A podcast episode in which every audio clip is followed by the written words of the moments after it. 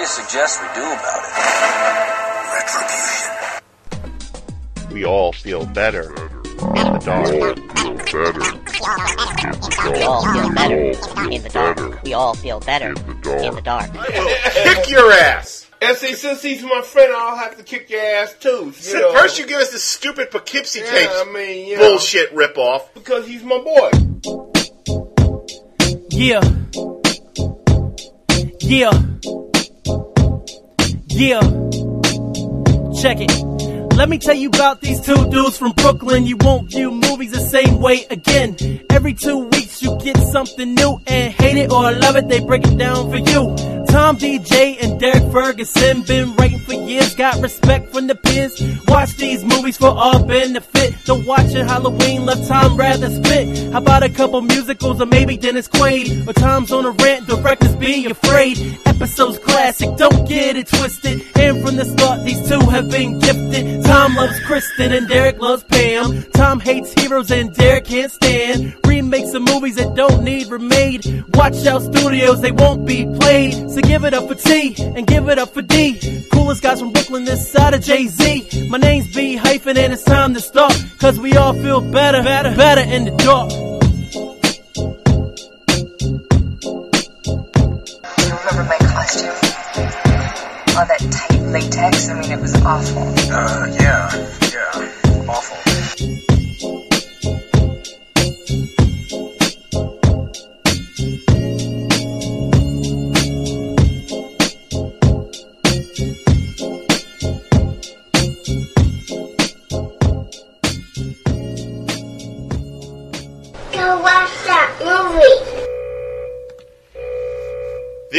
Better in the Dark spoiler warning. The following program features discussions of major plot points, even the endings, of recent films. If you have not seen the films discussed and don't want to know anything, stop listening now.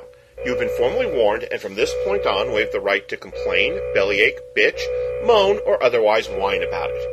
Thank you, and enjoy the show. The movie fans are gonna look up at me and say, help us, save us from the Michael Bays and the Dowdell brothers. And I'm going to look down at them and say, fuck no. and then I'm gonna stop talking like Jackie Earle Haley. That, folks, was Thomas Deja, the man of a thousand voices, once again leading us into a review episode of Better in the Dark.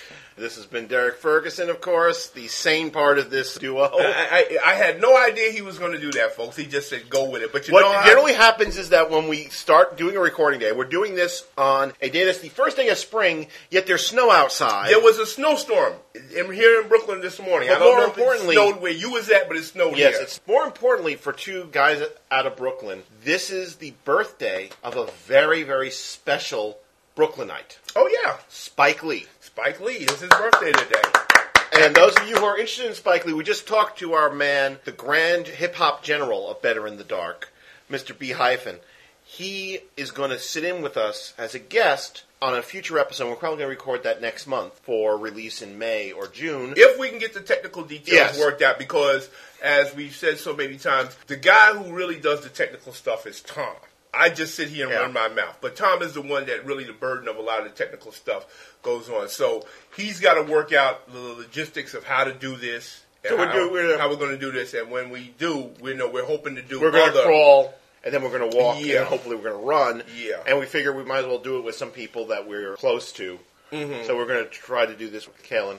We're going to do a celebration of Spike Lee. And by the way, if you wanted to know more about Kalen himself and his work in the hip hop music arena, Right. please go to behyphen.com. Because we love B hyphen. Yeah, he's But guy, in a manly way. He's the guy that does our theme song. Yes. you know, so we got to show much he love does to it. him. wi- he did it without any prompting from us. One day we looked at our email and he's like, "Hey, I did this for you. I hope you like it." After, After- we picked ourselves up off the, the floor, we said we like we, like a lot. We like you. We love you long time. And he's got he's got a new podcast called the Victory Jump Off Show, which Yeah. you can access through his live journal, which is at b-livejournal.com. That's right. So or check him or out. b-hyphen.com. You Right. I Either said, way. Go there. One stop shopping for everything that he's doing.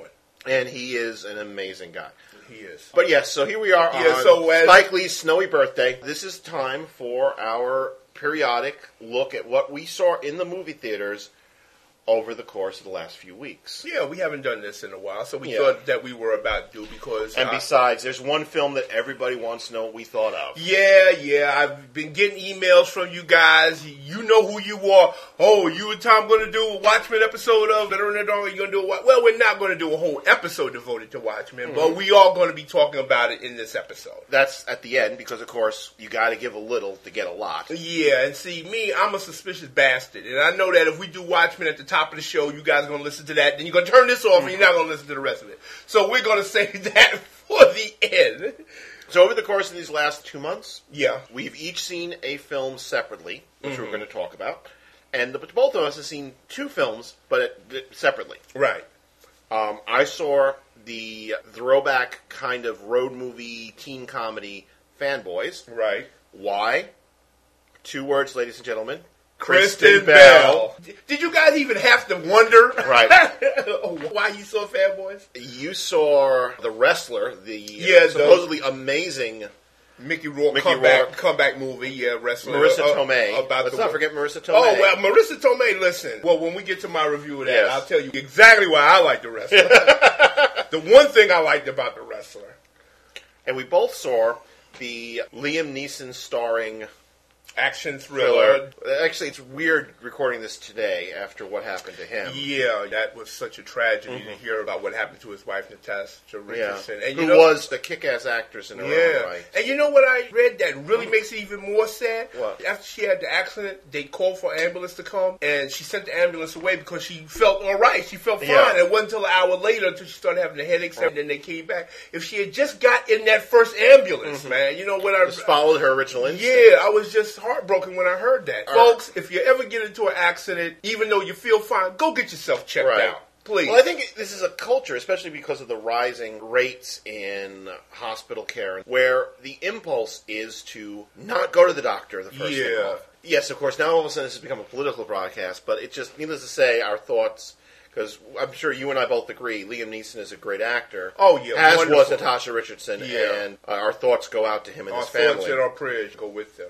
We also both saw separately the Zack Snyder directed adaptation of The Watchmen, which is what you guys really want to hear about. But we're going to make you wait, quite frankly, because we are going to jump right on in, and we're going to start this off with my man Tom, and he's going to talk about a movie that had a really kind of rocky Yeah, history during the production and during the mm-hmm. making. It's fanboys, So Tom, Fanboys, yes. take it away. This is a film that's almost more interesting for how it got For how it got made, Because you go back to, I think it's episode six, one of our earliest episodes, when we're doing one of our preview episodes that we've since decided not to do anymore. One of the films we talked about was Fanboys. Right. This has been sitting on a shelf for about two years. Two years. Apparently, this was a labor of love by Ernest Cline and Adam Goldberg, Mm-hmm. who wrote this script about a group of fanboys, one of whom is dying from cancer. They decide to travel to the Skywalker Ranch, break into it, and see episode one because there's a chance that the kid who's dying is never going to get to see Yeah. it. They got funding from the Weinstein Group. They filmed it as it was. The director was Kyle Newman. They submitted it to Harvey and Bob Weinstein, mm-hmm. who then said this film isn't going to work mm-hmm. because it's half a comedy and it's half this serious drama about this Dying coming, kid, this kid yeah. dying, and how his dying motivates the other characters. Mm-hmm. So Weinstein authorized a reshoot and recut of the film, which apparently cut out almost all the mentions of the cancer and tried to make it into more I of made a, it a straight road uh, comedy. a street road comedy. this got leaked out somehow, and there was this big controversy where a lot of moviegoers who were looking forward to seeing this film were saying, "We are going to not go. We're going to not go. boycott Yeah, we're going to boycott the If movie. it's the, I gotta tell you the truth. After seeing this film, Mm. which opened on New York City Comic Con weekend, I honestly don't know which version ultimately ended up going. I do know that the DVD release is going to feature both. It's versions. going to have both versions, right? Well, I'm waiting for the Right. DVD to come out so I You can might see not- both versions and make up my mind. Derrick, you might not want to wait for the DVD release. Really? After I tell you about this film, Okay, well, tell me about the film, Tom. it kind of sucks. It kind of sucks, dead donkey dick. Does it slow? Does it suck and blow? It sucks and blows and swirls. You remember how we've talked in the past about that outgrowth of filmmakers who saw the success of Quentin Tarantino and yeah, Pulp Fiction. Yeah. kind of didn't get what made Tarantino such a great find as a director and proceeded to make these knockoff of Tarantino films. They thought all they had to do Yeah. was just put a bunch of cool looking guys in black suits, Right. and have a lot of dialogue with pop references, mm-hmm. and bam, you had a Tarantino movie. This is the first example I've ever seen of somebody who saw their first Kevin Smith film mm-hmm. and said, I can do this, and not got what made Kevin Smith so great. Okay. The main character is played by Sam Hamilton, is Eric. Eric is one of a group of four kids who were hardcore Star Wars freaks, who kind of left the fold after college, got a job with his father as a used car salesman, and has become mainstream. When we first meet him, he's at a costume party at Halloween where he runs into his old friends. Mm-hmm. Windows, played by Jerry Baruchel, who's this typical nerd with glasses. He owns a comic book store mm-hmm. in the, the small town in Ohio that they live in. Windows' best friend, Hutch, played by Dan Fogler, the stereotyped fat guy. You're going to begin to see certain trend here. And of course, Linus was the bestest, bestest friend. Mm-hmm. He was going to write a comic book with Eric, and they were going to set the world on fire. Mm-hmm. But of course, Eric chose to become the car salesman. Linus has never forgiven him. Eric learns on this night that Linus is very, very sick. And Windows and Hutch come up with the idea of doing this plan that Linus has always talked about, of doing this road trip, breaking into the Skywalker Ranch to see Episode 1. The Phantom Menace. The Phantom Menace. The other major character is Zoe, who works at the comic shop. Your with obligatory chick. That ain't no obligatory chick, young But man. she's a- but you she's a- take that back. But she's a cool chick because she's in the comics. she's into comic books. Yeah. She's not just any old chick. Okay. You take that back.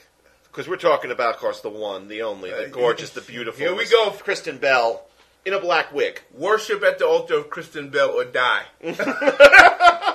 Well, originally the four guys go off because Windows has an online girlfriend who has an inside because one of her cousins works at the ranch. So they're going to go down to Austin, Texas. So Windows finally meet his online girlfriend, get the information, then go up. But first, of course, they got to go off to Iowa to mess with some Star Trek fans. They go to the town that's supposed to be the birthplace of Captain Kirk. Yeah. And here's where we meet the first of not one, not two, not three, but four. Four characters played by Seth Rogen. Seth Rogen's big, fat, spotty ass is all over this film, ladies and gentlemen. Don't get me wrong. I don't have anything against Seth Rogen. I just Right. think that he's being unmercifully overhyped. He's a guy who I can see in another couple of years. Yeah. We're going to be going, Seth who? We're going to get tired of seeing him. One of the things that's kind of annoying is that this film is very much a spot fest, where a lot of its humor is, hey, look, it's that guy. Yeah. For example, at one point, Well, even in, the trailers made a big deal out the fact, oh, look, William Shatner's here, and Billy Dee Williams, and Ray Park, and Carrie Fisher. so they go and they mess with some Star Trek fans. They get waylaid in a gay bar, but they get saved by the Chief, played by Danny Trejo. Oh, okay. who gives Linus some hashish. He sends them off on this peyote trip, and they all are hallucinating. Mm-hmm. And afterwards, the chief gives the rest of the peyote to Linus and says, "You need it more than I do, my brother," because he kind of senses that Linus is very sick. Oh, okay. They, of course, then get arrested in the next town. And it's just a whole bunch of shit happens. They get arrested, and the town is run by Billy Dee Williams. And they have to get Zoe to bail them out. And that's when Zoe re enters after about an hour of no Kristen Bell. Now, is Billy Dee Williams playing a character, or is he, he plays Billy Dee no, or he he, plays a- Billy Dee Williams? Some some actors play characters, mm-hmm. like Danny Trejo plays the chief. But I know William Shatner plays William Right. Shatner. Billy Dee Williams plays Judge Reinhold. they pulled that on Clerks. I was Yeah. watching the animated series the other night, and they had Judge Reinhold, who actually was Judge Yeah. Reinhold. Oh, they love that gag. Then they go to Vegas because their other contact is Vegas. It turns out to be William Shatner, who's looking to do this to stick it towards George Lucas. Lucas, okay. And that's where we, of course, we meet Seth Rogen's in, all, in this film. In fact, we meet the second and third character. The problem with this film is, first off, the main characters are types. They're not characters. It's Windows, the nerdy one. Okay. It's Hutch, the fat, obnoxious one, who at one point when they're in jail, they're each given ham sandwiches. Hutch commandeers it so he can put the bread and the cheese down on the toilet seat because he's afraid of germs. Okay. What the fuck is that supposed to do? Okay. Everyone is a type, and they're so underdeveloped as characters that when a big character beat shows up, it comes out of nowhere. For example, they're in Vegas and they're gambling. We learn that Zoe has a crush on Windows, which, by the way, would never happen in real life. okay. I'm sorry. You know what my beloved looks like. All right? Tom, she's an actress. You know what Play, she looks like. She's an actress playing a role. I keep Yeah. telling you this. I know, but I'm sorry. In real life, girls who look like that don't This is after- not real life, Tom. This is a Yeah. movie. Repeat after me. It is- It's know- only a movie. Hey, hey, it's hey. only a movie. What do I look like? Do I look like Wes Craven, pimp my own backstory for money? I don't think so. And that's another episode Yes. altogether. I have no shame. Here, remake all my films. Give me money. I tell you the truth. It sounds like you you weren't I enthusiastic at all while watching this. Exactly once. Ladies and gentlemen, I will tell you what that laugh is, so you will not have to see this movie. Okay, that's At good. one point, That's- they're in a gas station, and it Windows or Eric? One of them has to use the bathroom. There's like a little line. Mm-hmm. The person in front of one of our characters is Kevin Smith. okay. And he's like going, Yeah, I know. Isn't it terrible when you got to wait for it when you really have to go? And then out comes good friend Jay. And very happy looking man. Mm-hmm. Kevin says, What did I tell you? Mouth like a woman, right? Oh shit! and Jay turns and goes, I'm not doing this again! Now that's fun. I laughed like a maniac because it totally flips Mm-hmm. the Jay and Silent Bob aesthetic. This is what these two idiots would be really doing. Yeah, were- we're really if They were yeah. real people instead of characters created by Kevin Smith. That is the only laugh of the entire film. okay. Famously, yes, Kristen Bell does get dressed up as Princess Leia in the slave outfit Okay. at the very, very, very, very, very, very, very, very end of the film, where the most prescient line in the whole film is uttered just as everybody's about to watch episode one. I think it's Windows says to Eric, "Gee, what if the movie sucks?" And I immediately said, "You mean like this one?" It's a total It, it sounds like it. the thing that bothers me is that it's one of these films where it's got the impression that our, our wonderful writers, Ernest Cline and Adam F. Goldberg, watched Chasing Amy 15 times and totally missed the message mm-hmm. about what makes Chasing Amy and Clerks and Clerks 2 and all those other Kevin Smith films great. It's not all the Star Wars references. It's not all the pop culture shit. It's not all the weird, smutty situations. It's the fact that Kevin Smith does know how to write characters Right. Yeah. and, and put them in these weird, smutty situations, Mm-hmm. and how they react to it is where the comedy comes from, not the situations themselves. and it's natural. It comes out of the character. is not these obvious setup situations that's designed to get a laugh out of us. Mm-hmm. Right. Which doesn't get a laugh out of me. Most so-called comedies that I see today, I sit there and I just say, "Well, what's supposed to be funny about that?" But Kevin Smith, I can laugh. And no shit, I've seen Clerks maybe like thirty Right. times. I still laugh just as hard as when I saw it the first time. Which brings us to what I've now learned is Derrick's rule number 15 for any comedy movie. Everything tastes better with Jeff Anderson in it. Yes, it does. yes, it does. Any movie with Jeff Anderson, as far as I'm concerned, is automatically made There better. you go. So to sum up, no. no. Mm, don't.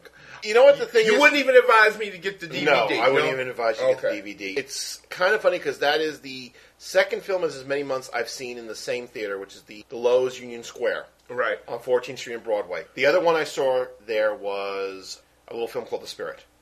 And I'm, oh! and I'm beginning to think that I should just not go to that theater anymore. Oh God. We'll give it a third time. Third time's a charm. Okay. So now we're going to go into Change gears totally. change gears totally. We'll talk about a movie I saw. A movie that's supposed to be unfunny little thing called The Wrestler. This is the movie I believe was written and directed by Daniel Aronofsky. No, it was written by Robert D. Siegel. Right. This movie, of course, as you folks know, was the one that supposedly revitalized Mickey Mhm. Rourke's career, and he was up for Oscar nominations. He did win the Independent Spirit Award for Best Actor and gave one of the most profanely memorable speeches because I get IFC and I watched it when he won. It was a wonderful speech. That's one reason why I don't think they gave him the Academy Award for Right. Best Actor because they were afraid of what. Which Hugh Jackman made reference to. He said we have the 10 second delay, but Mickey, For- yeah. your uh, for you, it's going to be five seconds if you Right. win.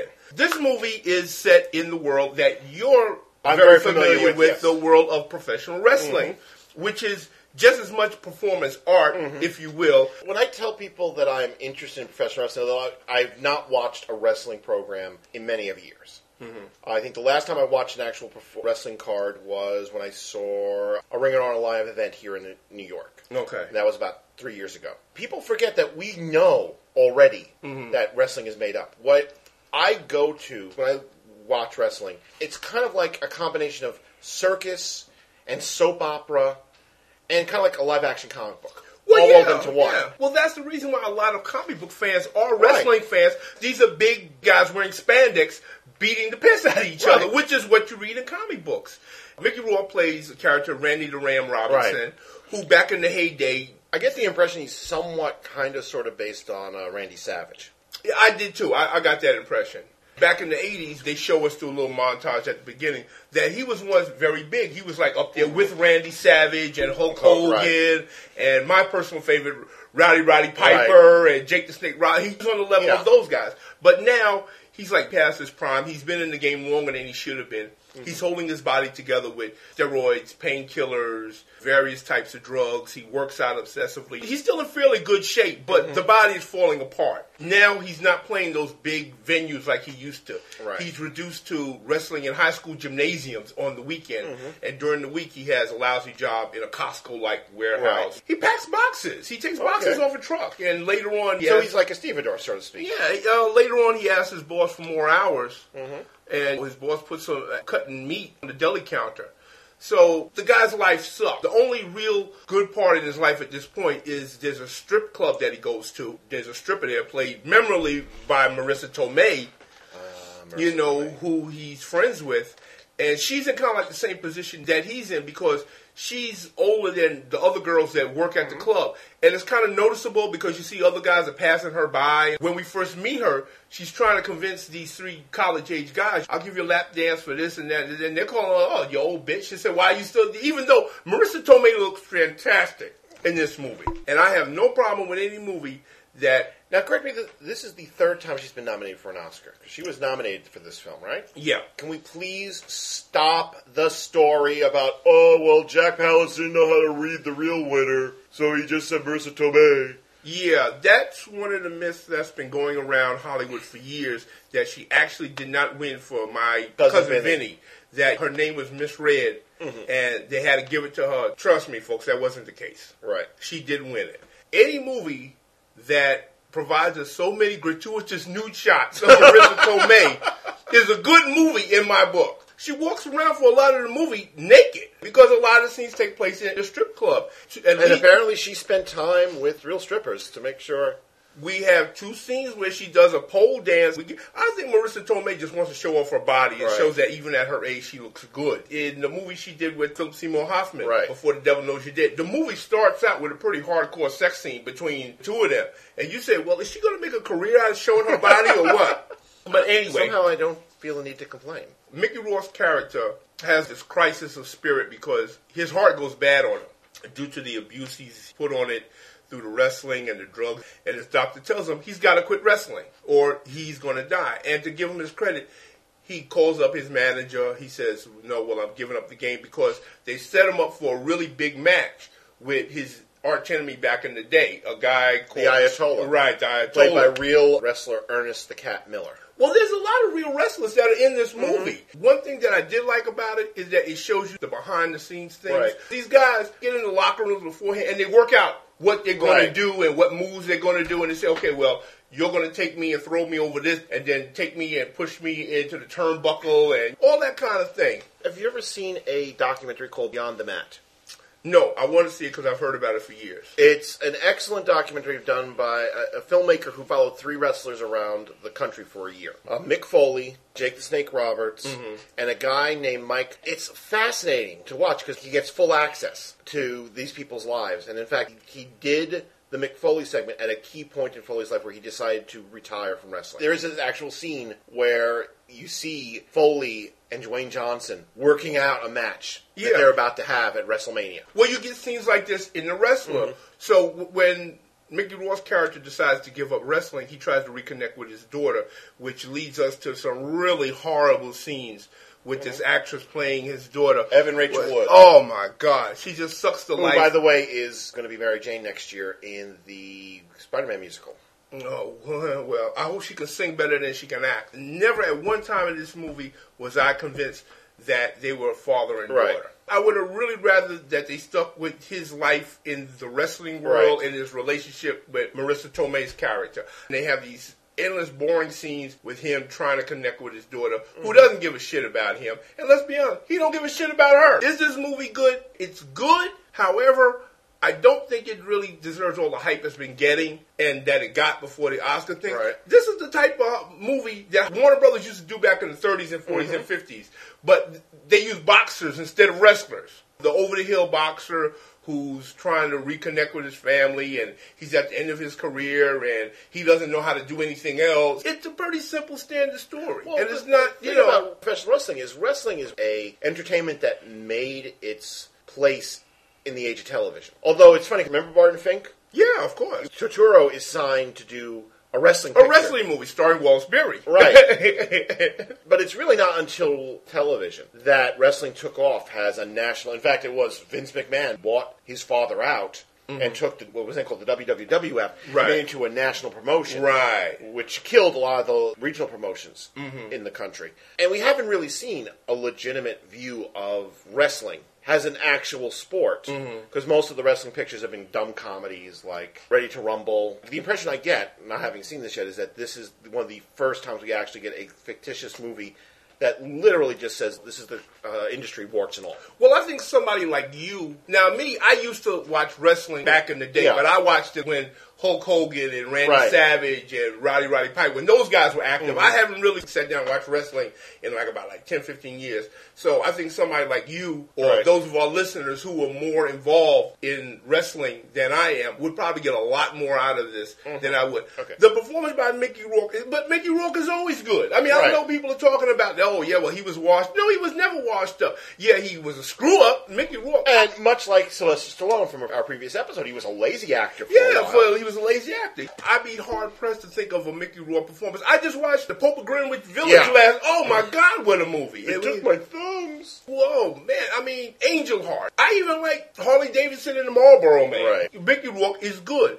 Darren Aronofsky, his direction is good. I mean, okay, it's an okay movie. I don't think it's this amazing revelation that it was made out to be, but it is a solid, good, entertaining movie, and I recommend it. So from there we get to the films that we both Go saw. see it for Marisa Tomei. if nothing else, man. Marisa Tomei. I mean, when you got her walking around for at least 30 minutes of the movie, stark raving naked. And I mean, totally mm-hmm. naked. Wow. It's like a wet dream.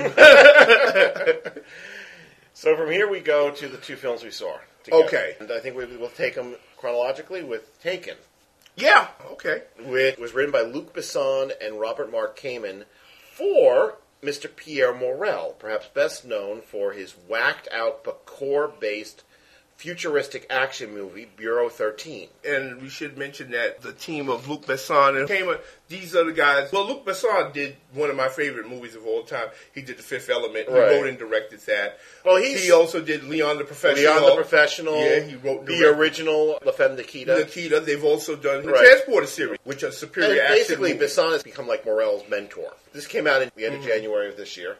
Little movie kind of snuck in under the radar. The reason that I went was because of that amazing trailer, That kick-ass trailer. which was just that little clip from the first act of the movie. Mm-hmm. I don't know who you are. I don't know what you want. If you're looking for ransom, I can tell you I don't have money. But what I do have are a very particular set of skills. Skills I've acquired over a very long career. Skills that make me a nightmare for people like you.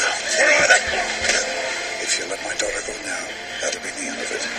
You have a 96 hour What? to never finding her. But if you don't, I will look for you. Where is she? I will find you.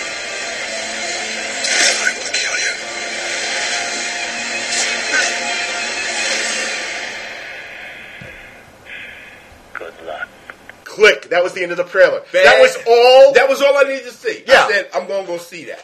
and in a day when trailers are just, here's a movie we're doing, and here's the plot. That's all it told you, and that's Yeah. all you needed to go see it. Based on that one scene, I was like, oh, I'm down for this. And when it opens up, Yeah. we find Liam Neeson. He's living by himself In- in LA. In L.A. And he meets up with a couple of friends of his. They come over to his house for a barbecue Mm-hmm. Right. and beers. This is one of the brilliant things about this movie. I It- love. It's one of the things that I love about this film is it takes the time to establish who he is. the life that this guy is leading and his motivations and his wants and his needs. and it gives you a lot of his background during the conversation he has with the guys Right. without spelling it out. It doesn't do one of them things where it, it's a computer file Yeah. and we see everything. No, we get enough to know We that get the he was impression- in Black Ops. Right, he was in. Black Ops. We get the impression he was working for maybe the, the CIA or the D. Well, know. uh, yeah, well, it's never explicitly spelled Right. out, which is what I like. We don't Yeah. need to know who he worked for, but we know that these four guys, Mhm. they were in the squad. He was their boss, but he retired Right. because he, He wanted to, be- connect with his family. is his daughter, His daughter. is living with her stepfather and her, her mother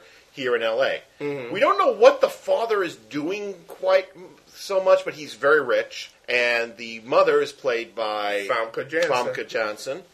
She's a little cold towards our buddy Brian. He goes to visit his daughter on her birthday He to give her a karaoke a karaoke machine, she wants to be a singer. Wants to be a singer. The first thing Famke Janssen says is she doesn't want to be a singer anymore. yeah, she wanted to be a singer when she was twelve. It tries to explain that, like, oh no, we'll decide the kids should have their own party, and we'll have a party over here for the Mm. adults. And he gives him the, the daughter's like, oh, I love it, I love it. Until the stepfather gives her the pony, and then she Yeah. like drops the karaoke machine on the ground.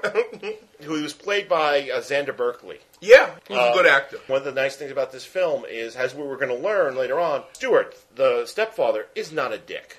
No, he's not. that's one of those like cliches in modern action films. The stepfather or the boyfriend of the ex girlfriend or ex wife is a dick. He's not a dick. Matter of fact, he's a pretty decent guy Yeah. as far as such situations Right. go. He's okay. You get the impression that he has a better relationship with Brian than Brian's ex-wife does. At this Yeah, point. yeah. The daughter petitions to go to Paris. Goes to Paris and he's like, "I'm not so sure about that. It's very dangerous." Meanwhile, Brian's friend Sam, played by Leland Orser, who you, the name might not be familiar, but trust me, you've seen this guy in like when you see his face, you're gonna know. You in- oh, I yeah, know that guy. in like. 50 different films. Sam has a simple bodyguard job. pays a couple thousand couple thousand for a night's work for basically shepherding this pop star who's I get the impression is kind of sort of loosely based on Shakira. Even down Yeah, to the Shakira, name yeah. Shira, while she does a concert in LA. And he agrees to do it. Yeah, because it's easy money. It's supposedly no rush. Just get her from the hotel Right. to the concert and back. And we see him like calling his daughter, and it's like, "Oh yeah, I'm, I'm calling from backstage on this year," and she's like, "I recognize that song." It's like- Yeah, yeah. Once again, another thing I love about is that in this first act, we get to see some of Brian's skills without it being forced. Because as it turns out, somebody does try to assault her. Right. We don't know if it's a stalker or who this Mhm. guy is, but he comes out of nowhere Right. and tries to stab her, but Brian is there and, and takes care of his ass. and breaks his ass in Yes. two. Quite frankly, yeah. Right. Shira, who at first was kind of cold to him, takes him back, has him come see her and said, "Look, if your daughter's serious, here's the number of my vocal coach. Here's the number of my agent. If they say she has something, Yeah, yeah. I'll finance her training. Yeah, which I like. You know, she Yeah, said, listen, she said, I'm not promising anything. She said, but if these people say that she's got the chops, Right. then I'll sponsor her. Which I thought was pretty cool. Yeah, once again, I mean, it's not until we get to France that we get the cardboard cutouts. These are characters here in LA. Mhm. These are actual characters. Besson and Kamen take the time to establish these figures. It's not until, like I said, we get to the actual action part where you get the impression there's almost like a video game aspect to it. Oh, really? You thought so? I'm not saying it's a bad film. Trust Oh, me, oh, we are okay. both in agreement. This is a good film. Oh, But I yeah. got to. But anyway, we'll get to that later. So the daughter, she's been bugging him about going to, you Even know, though Paris. Neeson's got, I've got something for you too. But he, Yeah. he never gives it to her. No, because she's spoiled and selfish, and Yeah. all she knows she wants to go to Paris. Mhm. So he lays down some ground rules, which are not unreasonable. No. Here's a cell phone. Phone. Call You- me when you get get there. there. Call, me every night. Reasonable stuff. Of Let me know where you're going. Yeah. Of course, it turns out that she was lying to them all along, and Uh, she's not going to where she's going. She's following U2. Two. They get off the plane, and as soon as they get off the plane, her girlfriend start making the moves on this total stranger who they allow to share a cab cab. with, so he sees where they live at. And of course, the girl is blabbing out, "Oh, my cousin is away. Yeah. We're staying there by ourselves." And this know, is where Amanda, the, the daughter, realizes, uh oh, I'm in a little over my head. Mhm. Because she was originally told that the cousins were going to be there. And sure enough, they get taken. Yeah, They they, get, get kidnapped. Yeah. The scene where she gets taken. You know, most of us, if we heard our daughter screaming hysterically that there's guys breaking in and now they're coming after me, he snaps right back into his old Right. mode as spy. He hooks up the phone to a recorder Right. so he can record all the sounds, and he's telling her, "Listen, get out of here. Go in the next room. If there's a bed, hide up under the bed. Listen." to that. He said, They're going to take you, describe everything you see. he just goes bam, automatically right back Right. into spy mode, I guess. Yeah, she gets taken, and then he thinks that originally That they it have something be- to do yeah. with So he goes to Stewart's house. right, right. And he asks him, "Would you have any enemies? Is anything going on I need to know about? Because they took my daughter." And And for like about go- five seconds, he's an asshole, but then he calms down and says, Well, what do you need? right. And he says, "Well, I need to get there." He said, "Take my plane." Take Just my like that, he said, Right. "Take my." Exactly. So he gets in the plane and he goes over to Paris, where he hooks up with Mm-hmm. He hooks uh, up with an old friend, Peter, who's Right. now, he has a desk job. Which he keeps saying over and over again. Listen, I'm on a desk now. I don't do that anymore. But it's obvious that he used to be a spy too. Right. He does learn from Sam because Sam does some background checking. Because one of the things she shouts out is that he has a certain type of tattoo that that they're part of this white slavery trade. Right. Serbians. There were exiled Serbians who were operating here in France. they stopped just dragging people from the Soviet Union. They just grabbed women who were traveling alone. Especially naive young Yeah. American girls who run their mouths too much Mhm. about what they're doing. He starts at the bottom, looks for the guy who originally identified Amanda. Doesn't go very well for him, though. He does find him, but he ends up dying. Basically, he starts working his way Yeah. up the food chain. He Right. figures if he finds well, yeah, because This is what I mean about the video game aspect, where it's just, okay, here's the first level. Now here's the second level. Oh, Here's okay, the third yeah, level. all right. But it is a good scene where the guy thinks he's got away. he gets pasted by 18 wheel, Mm-hmm. Yeah. the guy thinks he got Oh, yeah, because he's like looking up at him and is like mocking him, and then, Yeah, whoa, yeah, yeah. and everything like that. Oh, man. Of course, it doesn't help Liam Neeson Right. very much, but hey. Gets him yelled at by Peter. Oh, yeah. he said, don't come here leaving a bunch of dead bodies laying around. He tells him, well, I'll burn down the Eiffel Tower if I have to get Mm-hmm. my daughter back. His friend Sam has told him, listen, you only have a window of 96 Right. hours. If you don't get her back in that time period, you're never going to find her. Right. She's going to be in She's the system. Yeah, she's going to be gone. This whole odyssey starts, which leads him all around the seedier parts of Paris. There's this whole situation. Because at he- one point he breaks into this house Mhm. where it's all these young girls who are drugged because they hook Right. these girls on heroin Right. in order to keep them docile and Breaks into this, like- and he finds one of the girls like has mobile, his daughter's yeah. jacket. He Yeah. breaks first into this mobile camp Mhm. that apparently of, of prostitutes that they're operating apparently on this construction site. That's where he finds Yeah, the girl yeah. with the jacket. Mhm. That leads him to a house, and there's a clever way of how he determines which one of the people is the people who actually took his daughter. Because there's Mhm. that whole thing where he hires the translator early on, and you don't know what the hell he's doing. It's like I just need you to translate this, and then later on you realize that it's a key to how he identifies the person. One of the things that really impressed me is that Liam Neeson in this film, I used the phrase, he walks like an old wolf. He walks like somebody whose whole life has been hunting. He knows his place in the world, has a hunter. He's amazingly good in this movie. Yeah. You say it reminds you of a video game. It reminded me of a, one of those good, solid action movies we used to get back in the 70s. I Mhm. mean, I could have easily seen this being made back in the 70s. There's no outrageous stunts in here. Everything that Liam Neeson does, you can plausibly see somebody with his training Right. doing. We don't have any, like, James Bondian stunts. like we, It's fairly realistic. Right.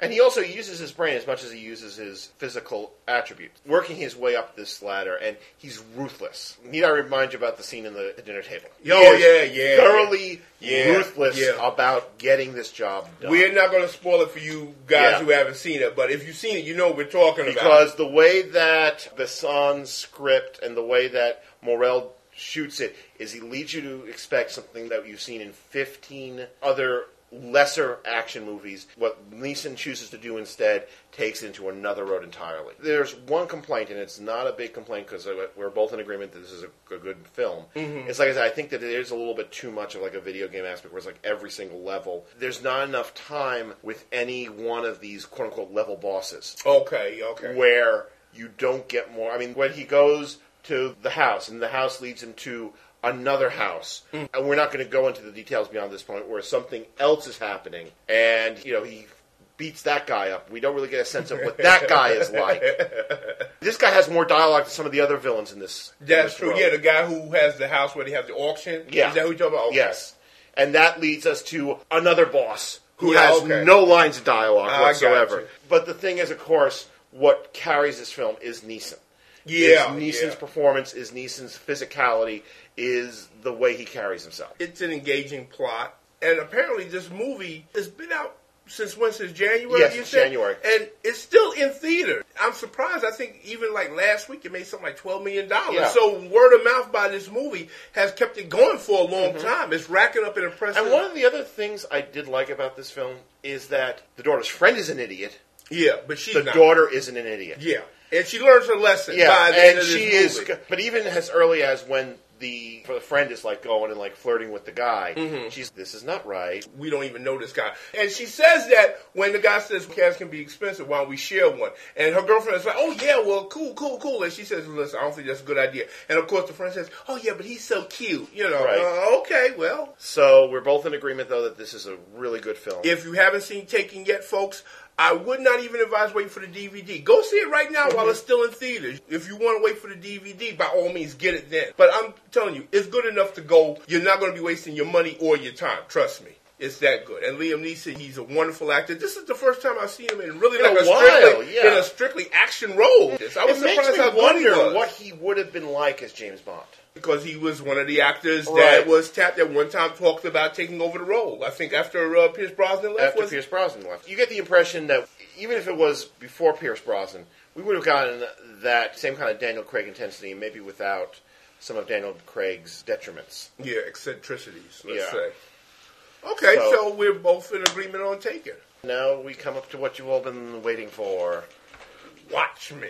Watchmen. Directed by our good friend Zack Snyder. Snyder, who directed a movie both you and I love, 300. 100. And another film that you and I liked, Dawn of the Dead. Yeah.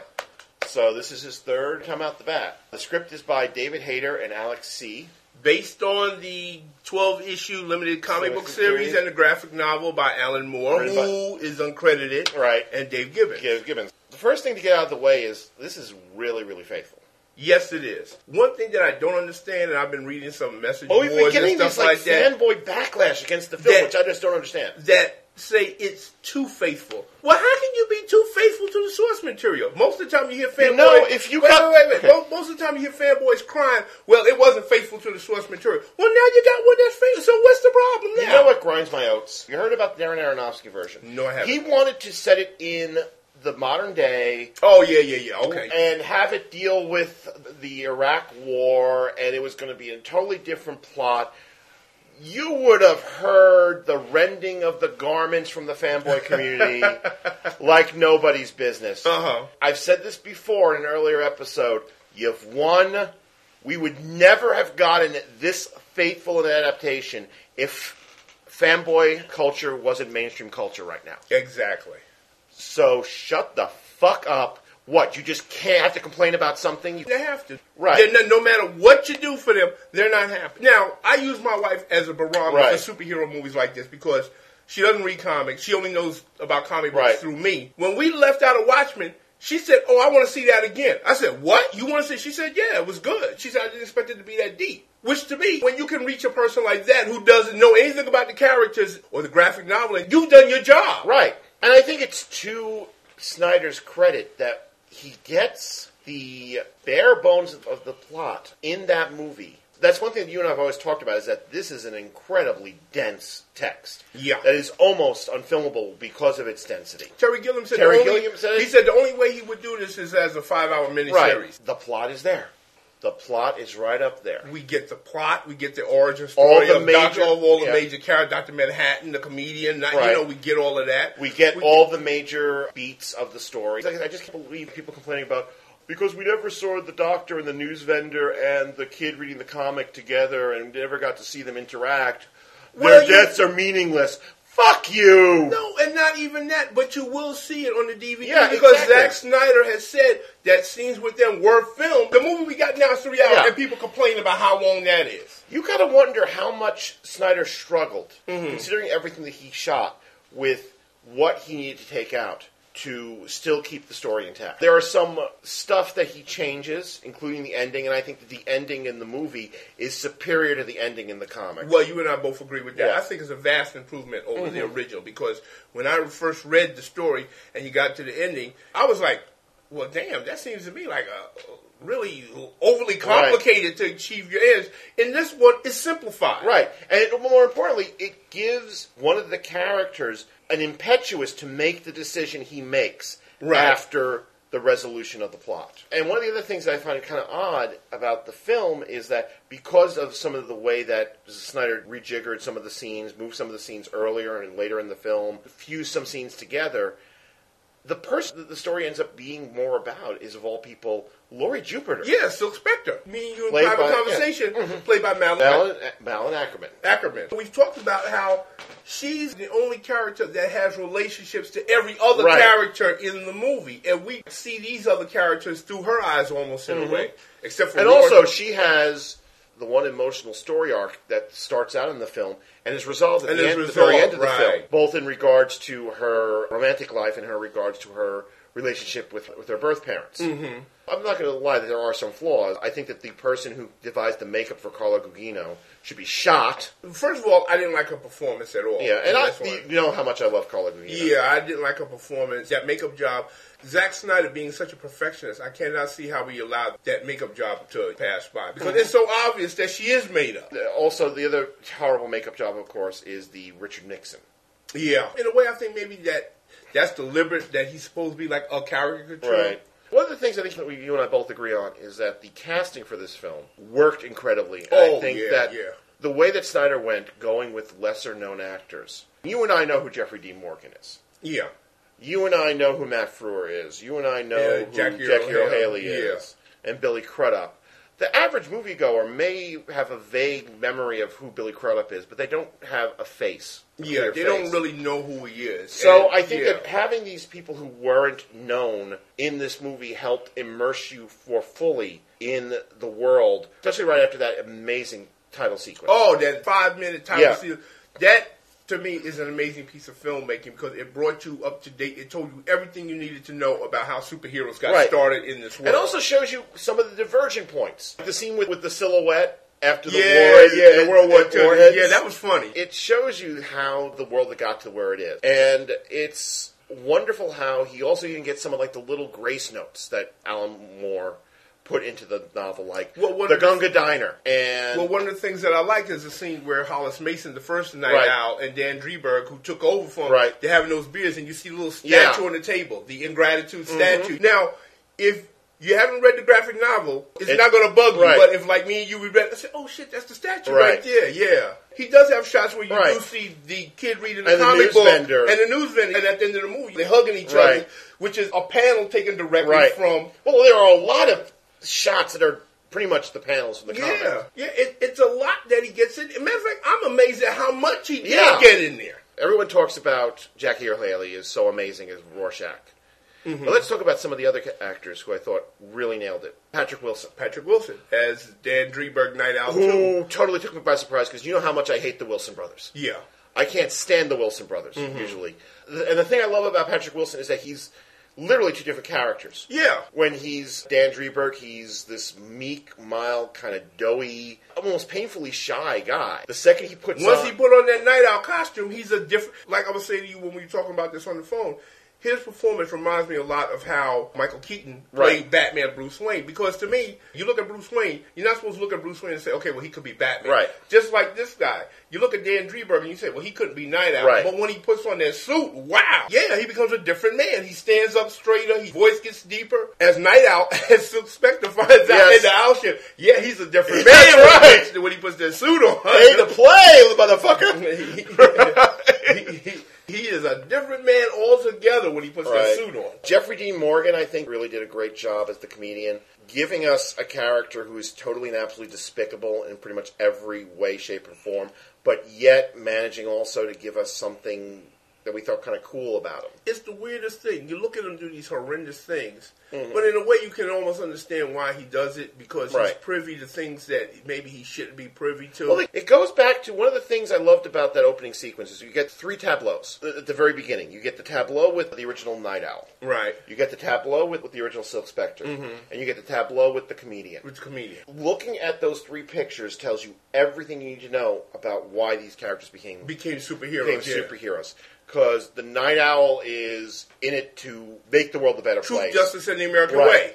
Silk Spectre is in it for the publicity. For the publicity, and why? Is And to com- meet hot guys. The, the comedians in it because life's a joke. It's a joke. It's all a joke. It's all a, it's all a joke for Mhm. him. The fact that he is able to, considering all the horrendous things we see him do, he still gets sympathy in that one key scene towards the very end where he's talking with the original Silk Spectre about Laurie. Is it's am- amazing. It's amazing. Yes, it is. Like you, I don't understand a lot of the complaints about why people say, "Oh, well, it's too long." I've heard people it's- complain that they didn't use the gimp mask. Oh yeah, for, for the okay, comedian. yeah. Which you know how much like I complain about superhero films where people take off their masks all the time. Mhm. I think this was one of the few cases where Morgan needed his face. Yeah, I do too. To get the nuances through about this character. Yeah, we Like- wouldn't have been nearly as sympathetic towards him if he had worn the Gimp mask. Mhm. But having that little Robin S mask, Yeah. he did allowed him to use his face a lot more. Especially, he got a lot of sympathy for me during the scene where it's him and Nite Owl and they're fighting off the mob. Right. And Nite Owl is saying, "What happened to us?" And he says, "It's the American dream. It came true." And you look at his face, and there's something in his face that you know he's suffering just as much as everybody, but he's Mhm. not allowing anybody else to see it. Right. You know, it's an amazing performance. Malin Akerman. It's funny because uh, for a character, our- both our opinions is central. She's got probably the most nothing role, but she does the best with what it is. I have no problem with it. Yeah, I have you no know, pro- I've been hearing about how movie reviews have been saying, "Oh, she's horrible, she's terrible." I think Carla Gugino is terrible. I didn't like her performance at all, but I really can't think of any. Oh, the guy that plays Ozymandias, I think he's worse than Although anybody I else. understand, you see, the thing is, I understand some of the decisions he was making. The idea was when he's in public, he's doing the American accent because he's ashamed of the fact that his parents were Nazis. Were Nazis, right? I can understand that completely. The thing is, is that the German accent he ended up using came off sounding, quite frankly, a little fake. Yeah. To me, he came off as being the worst actor Mhm. in the whole thing. But Madeline Akerman, no, I didn't have a problem with her. I thought she was good. Not as good as Jackie Yeah. Earl Haley, or not even as good as Patrick Wilson. You, know, what though surprised me is that as good looking as she is in that movie, Mhm. she's nowhere near as good looking as she is when she's natural. Because Yeah, that was a wig. yeah, That- 'cause she's a blonde, Yeah, you said. I think that a lot of people complained about the level of violence. I think people forget that the book was a very violent book, And- and, I think also this is a weird statement, but follow me on this. Dave Gibbons, I'm sure you and I both agree, great artist Absolutely. but has a very open, clean, cartoony style. Dave Gibbons drawing a violent act like Rorschach coming across two dogs fighting over the bones of a, of a murdered child is still cartoony and open and abstract. Mhm.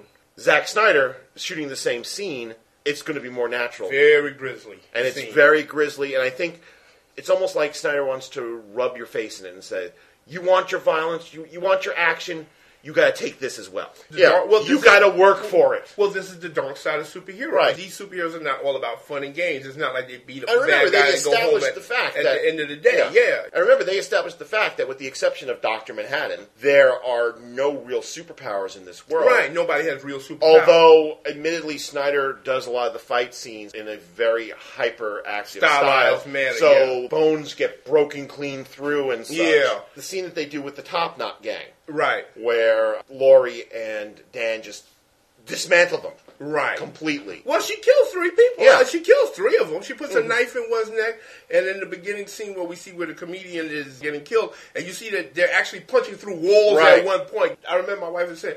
Well, I thought you said that they didn't have any Yeah. superpowers, and I said, well, they The amped it yeah, up a little bit at the fight scene at the end. Yeah. Ozymandias kicks Rorschach, and he goes Right. flying like hundred feet. It does something. blunt one of the major story points at the very end of the book, the catching of the bullet. Mm-hmm. Yeah, because right. in the in the graphic novel, the fact that he actually is superhuman is a great shock. Yeah, everybody said, "Holy shit!" He Yeah. because it's been rumored that he can catch bullets, but nobody's ever seen him do it. And when he Mhm. actually does it, and then that also gives rise to the thing, well, maybe real superhumans are going to start developing Right. in this world. But yeah, you're right; it's not as much of a surprise. And okay, Jackie Earle Haley, yes, he's, he was, he was amazing. Mhm. For me, the most amazing part was that he pulls off that one moment where, for just five seconds, Rorschach stops and Walter Kovacs shows up. Where Kovacs says, "I know it's been difficult." Yeah, I like that scene where they had that little Which- conversation. Yeah, Being somebody who suffers from mental illness, I definitely related to that moment where he just Mhm. goes, "Look, I know it's it's, it's difficult." it's a nice warm moment, and you know, Dan holds out his hand. And even "Listen, something as subtle as all right." yeah, the way that like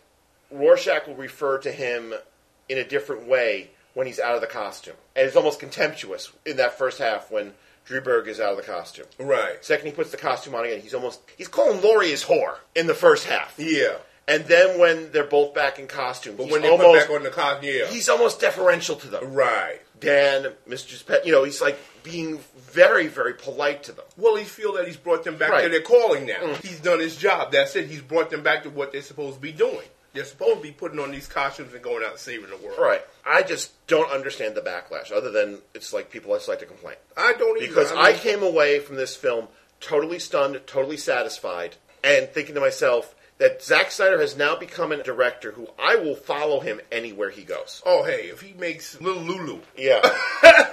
As a matter of fact, a Zack Snyder Little Lulu might be, is- yeah. the, I got to give him credit for I can this. imagine a sex scene between Yeah. Lulu and, and uh, what was the boyfriend? Sluggo? Sluggo, yeah. The thing I also like about him is that he's not staying put in any one genre. No. His first film was a horror film. Yeah. His second film was an epic adventure. Yeah. And now he did a comic Right. book movie.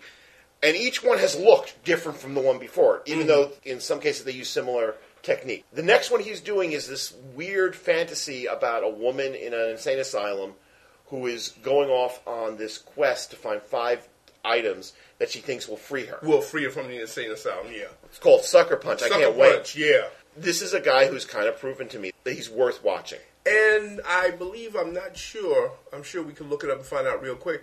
This is going to be the first movie that he's doing based on one of his own scripts. Right, exactly. It's an did. original story. an Original story, which I'm really interested in seeing what Mhm. he does out of his own imagination, and not. I want to see if he brings the same imagination to his own work that he does to other people's work. I also want to say something about the score here, about the, the choice of songs. Mm-hmm. I know that if a lesser director, if they had this project, would have taken those because the twelve songs that are in the film Mhm. during the course of the movie itself are the twelve songs, lyrics of which end each of the twelve chapters of The Watchmen. So I got that. I realized how thematically that worked. I think that a lesser director would have taken those songs and had your Panic at the Discos and your Colbie Caillats and your various hot pop acts Mhm. cover them. Zack Snyder said no, stood his ground, used the original. The pieces. original one, yeah. And in fact, it occurred to me that not until the closing credits, when My Chemical Romance does the cover of Desolation Row, which is a kick-ass cover, Mhm. do we hear a modern voice, and I appreciated that. I got a big laugh out of them playing uh, KC and the Sunshine Band, I'm Your Boogie. Yeah. When they had the And of comedian course- coming out there and all along the watchtower. Yeah. And of course, my favorite, really subtle moment in Adrian Veidt's office, Mm-hmm. where he's kind of, sort of giving some clues as to what he's doing to Dan, and in the background you hear "Everybody wants to rule the world." Yeah, This yeah, is- yeah. See, it's little things like that Right. that make a movie for you. You Mhm. know, when you hear that, you say, "Oh yeah, everybody wants." To. Well, of course they used to be playing that. This movie kicks the ass, and you people who are complaining and whining, why didn't we see the space squid? Why is there so much violence? What's wrong with you? Now we should also mention that I'm planning on picking it up probably tomorrow. That they do have a DVD with Tales of the Black That's gonna be out this Tuesday. They have that, and they also have something called the Motion The motion Comic. comic. They did this for the weeks leading up to the release, where they Mhm. actually had splash video of the comic. So it's actually literally the comic, but you didn't. Yeah, I just threw that out there so that in case if you guys are interested and you want to Well, supposedly- I, I, I definitely want to get the Tales of the Black Yeah, I'm Freighter. definitely down with that because Yeah. apparently the Tales from the Black Freighter is an anime yeah it's version of the story. Under the Hood is a documentary. It's Yeah. as if it was a TV special by the History Channel. yeah About this world. Supposedly, the big special edition we're going to be getting this summer is going to have all this stuff. It's all going to be integrated into the movie we've seen already. It's probably all going to end up being five hours. about, that's what he's saying. Although, I mean, of course, the they're also talking about they might do a limited theatrical release. I've heard that too. I wouldn't mind go seeing it myself. Uh, I'll just go to the bathroom and have Yeah. something to eat beforehand, and then I'll go see it. Bring myself one of those plastic Right. bottles in case I There gotta you go. go. You know. To summarize, I wasn't exactly thrilled with Fanboys. Okay, so you wouldn't even recommend waiting No. for it go. Uh, I'm grateful I saw- shelling out the rental. Let me put it this way: I'm grateful I saw The Spirit beforehand because then I would have to put two Kristen Bell films in amongst the worst films I've ever seen in my life. Oh my God! Okay. Probably on the very, very bottom of that list, you know, like number like ten or 15 Mm-hmm. but still, it's down there. The Wrestler. I think it's still out in the Yeah. movie theaters. If you haven't seen it yet, if you like Mickey Rourke, if you're a Mickey Rourke fan like me, you're not going to be disappointed. If you're a Marisa Tomei fan, you're definitely not going to be disappointed. I Uh, definitely want to see this because I want to see if the depiction of wrestling. Yeah, yeah. true. Like I said earlier, if you're a wrestling fan, you're probably going to get more out of it on that level than I would because it does provide a nice insight into the background scenes of how these guys live Right. and how they work. It's a good movie. Don't get me wrong. I'm glad I saw it. I just don't think that it deserves all the hype that it got, but it's worth seeing. And we both agree on the other two films we talked about today Taken and Watchmen. Definitely watchable, definitely worth going to see, definitely worth talking about after. Uh, Taken is still in the movie theaters. If you can catch a matinee, definitely go see it. And if you miss it in the theaters when it comes out on DVD, Mm-hmm. definitely get on DVD. Watchmen, if you haven't seen it yet, make a date, go see it. Right. Go see it on the big screen. Oh, yeah. Much like 300, this is not a film that is going to be helped by watching it on DVD. I tried to see it in IMAX, and it was sold out. Mm-hmm. It was sold out in Manhattan, and it was sold out. There's an IMAX theater Long Island? in no Palisades Oh, Jersey, Mall. okay. It was sold out there. Matter of fact, I've heard that this is doing a lot better in IMAX than it is in regular theaters. Well, it's definitely an eye candy situation. 'cause There's a Mm-hmm. lot of spectacle. Granted, I could do without some of the uh, spectacle we're treated to from Dr. Manhattan. Oh yeah, and the big blue wiener. Smurf penis. you know? Yeah, that did get a little bit. Damn. But once again, people say like, "Well, that was what was going on in the comic." But yeah, but once again, Dave Gibbons doesn't draw like a big old schlong, whereas mm-hmm. we got to see the big old schlong a lot. And let me just give voice to one of my pet peeves.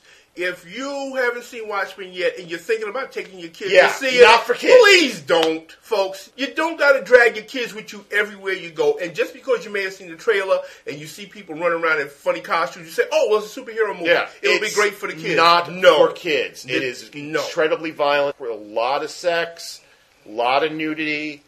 It is not for kids. It's definitely not for kids. So rent the 1966 Batman for your kids and Right. let them watch that, and you go see Watchmen. And also, it's, there's stuff in that film that is morally complex. Stuff kids won't get. The whole ultimate choice that Rorschach makes, which makes him more than any other of the characters, because originally these characters were the Charlton characters, as Mm, Yeah, the Charlton previously. characters, right. What Moore did was took the question and turned him into the ultimate Ditko hero, white or black. Exactly. There's no gray. There's no gray. The choice he makes might make him look like a hero, but is he really a hero for trying to block what ultimately Right. ends up happening because of this thing that is perpetrated? You can talk about this film Yeah, afterwards. yeah, exactly. Me and my wife talked about it for about like an hour. That's why I was looking for my copy of Right. graphic because now she wanted to read the graphic Well, novel now. after I saw it, I was walking along Myrtle Avenue, going to go to the train station to uh, go into the city, Okay. and I saw there must have been teenagers, and the girl had a copy of Watchmen, and the guy was looking over her shoulder, explaining things, explaining how to read the comic. Right. Okay. If there's one thing that this movie I hope continues to do, it's put comics in people's hands and make them want to read it, Yeah. and make them realize that it's not. What we've just been talking about with the people think, oh, it's people in funny costumes hitting each other. It's going to be great for the kids. Yeah. Because at the showing I went to see, there was a guy with these two little boys. I would say they were like between 10 and 12. And I'm saying, well, does he know what this movie is about? Although, if you're, you remember you telling me it wasn't the graphic violence that caused him to walk out with his son. No, it was the sex scene. Having bodies splattered on the ceiling and the floor and the Now before, right? Now That's before, okay, Now before that, seeing- right? We've seen a comedian Right. burn people alive Yeah. with a flamethrower, kill a pregnant woman Mhm. carrying his own child. We've seen Doctor Manhattan point his finger and blow. But That's fine. two people who are physically fit expressing their sexuality, that's a bad thing. They were seated about Right. six, seven rows in front of us. He got his kids and he got up and left. Then Right. I said, "Oh, now you get up and leave." That's the real horror of the world. Heaven forbid that we see two people making love, but murder is fine. Mhm. Okay. So go and see Watchmen, go and see Taken, and I guess that's it, except for the cleaning up. Well, I saw a bunch of other things, but we're not going to go into. Well, that if you don't now. want, if you- well, what I saw W, I saw Australia. Ugh. Maybe I'll say that for another review show. Okay. W in Australia because we're at what uh, hour and nineteen minutes. Mention the raw feed, which means yeah. it's going to be about a little bit over an hour once we're done editing it. okay. And you still got to do the administrative stuff. That's right. So if you love us, if you hate us, if you want to say that you want to see more Smurf penis on the screen, there's many ways to get in touch with us. You can uh, send us an email at better mm, the dark at gmail.com. That's better the letter N the dark at gmail.com. You can go to our message board. In fact, we're having a lovely discussion right now, which was inspired by Watchmen, which is about film violence in films that aren't horror films. Okay. And you can go to the message board at betterinthedark.proboards105.com. Finally, if you want to, you can go to our website. Presently, it is betterinthedark.podomatic.com and leave a comment. We are presently in the process of moving our older episodes to what is going to be our new home, bitd.libsyn.net. Eventually, all of our new shows will show up over there. They also you can leave comments on. So there are plenty of ways to get a hold of us. Among the things you can comment on is the new book that is coming out with stuff from both of us, You're which right. is coming out in 2009. How the West was how weird The, how the West was weird. which is forthcoming from Pulpwork Press. Nine tales of Western wackiness, featuring such wonderful things as zombie towns, gunslinging exorcists, Aztec vampires, and a whole lot more. More stuff your history teacher never told you about because she was scared. That's right. and this is at Pulpwork Press, which you can find at www. www.pulpworkpress.com backslash. Yep. There you go. Index.htm. Okay. So you look for it, and that's coming out sometime soon. Yeah, Tom's going to have a story in there, which I've read already, and which is absolutely outstanding. Naked Latin chicks, people. Yeah. Naked Latin chicks. I guess that's it. That's it. I guess that was Derrick Ferguson. And this has been Tom Deja. And whatever you do, no matter where you go, no matter what you do, no matter what sort of godlike blue being you want to trick into blowing up the world, No matter if they kidnap your daughter and sell her into white slavery. go see that movie. Good night. Good night. God bless.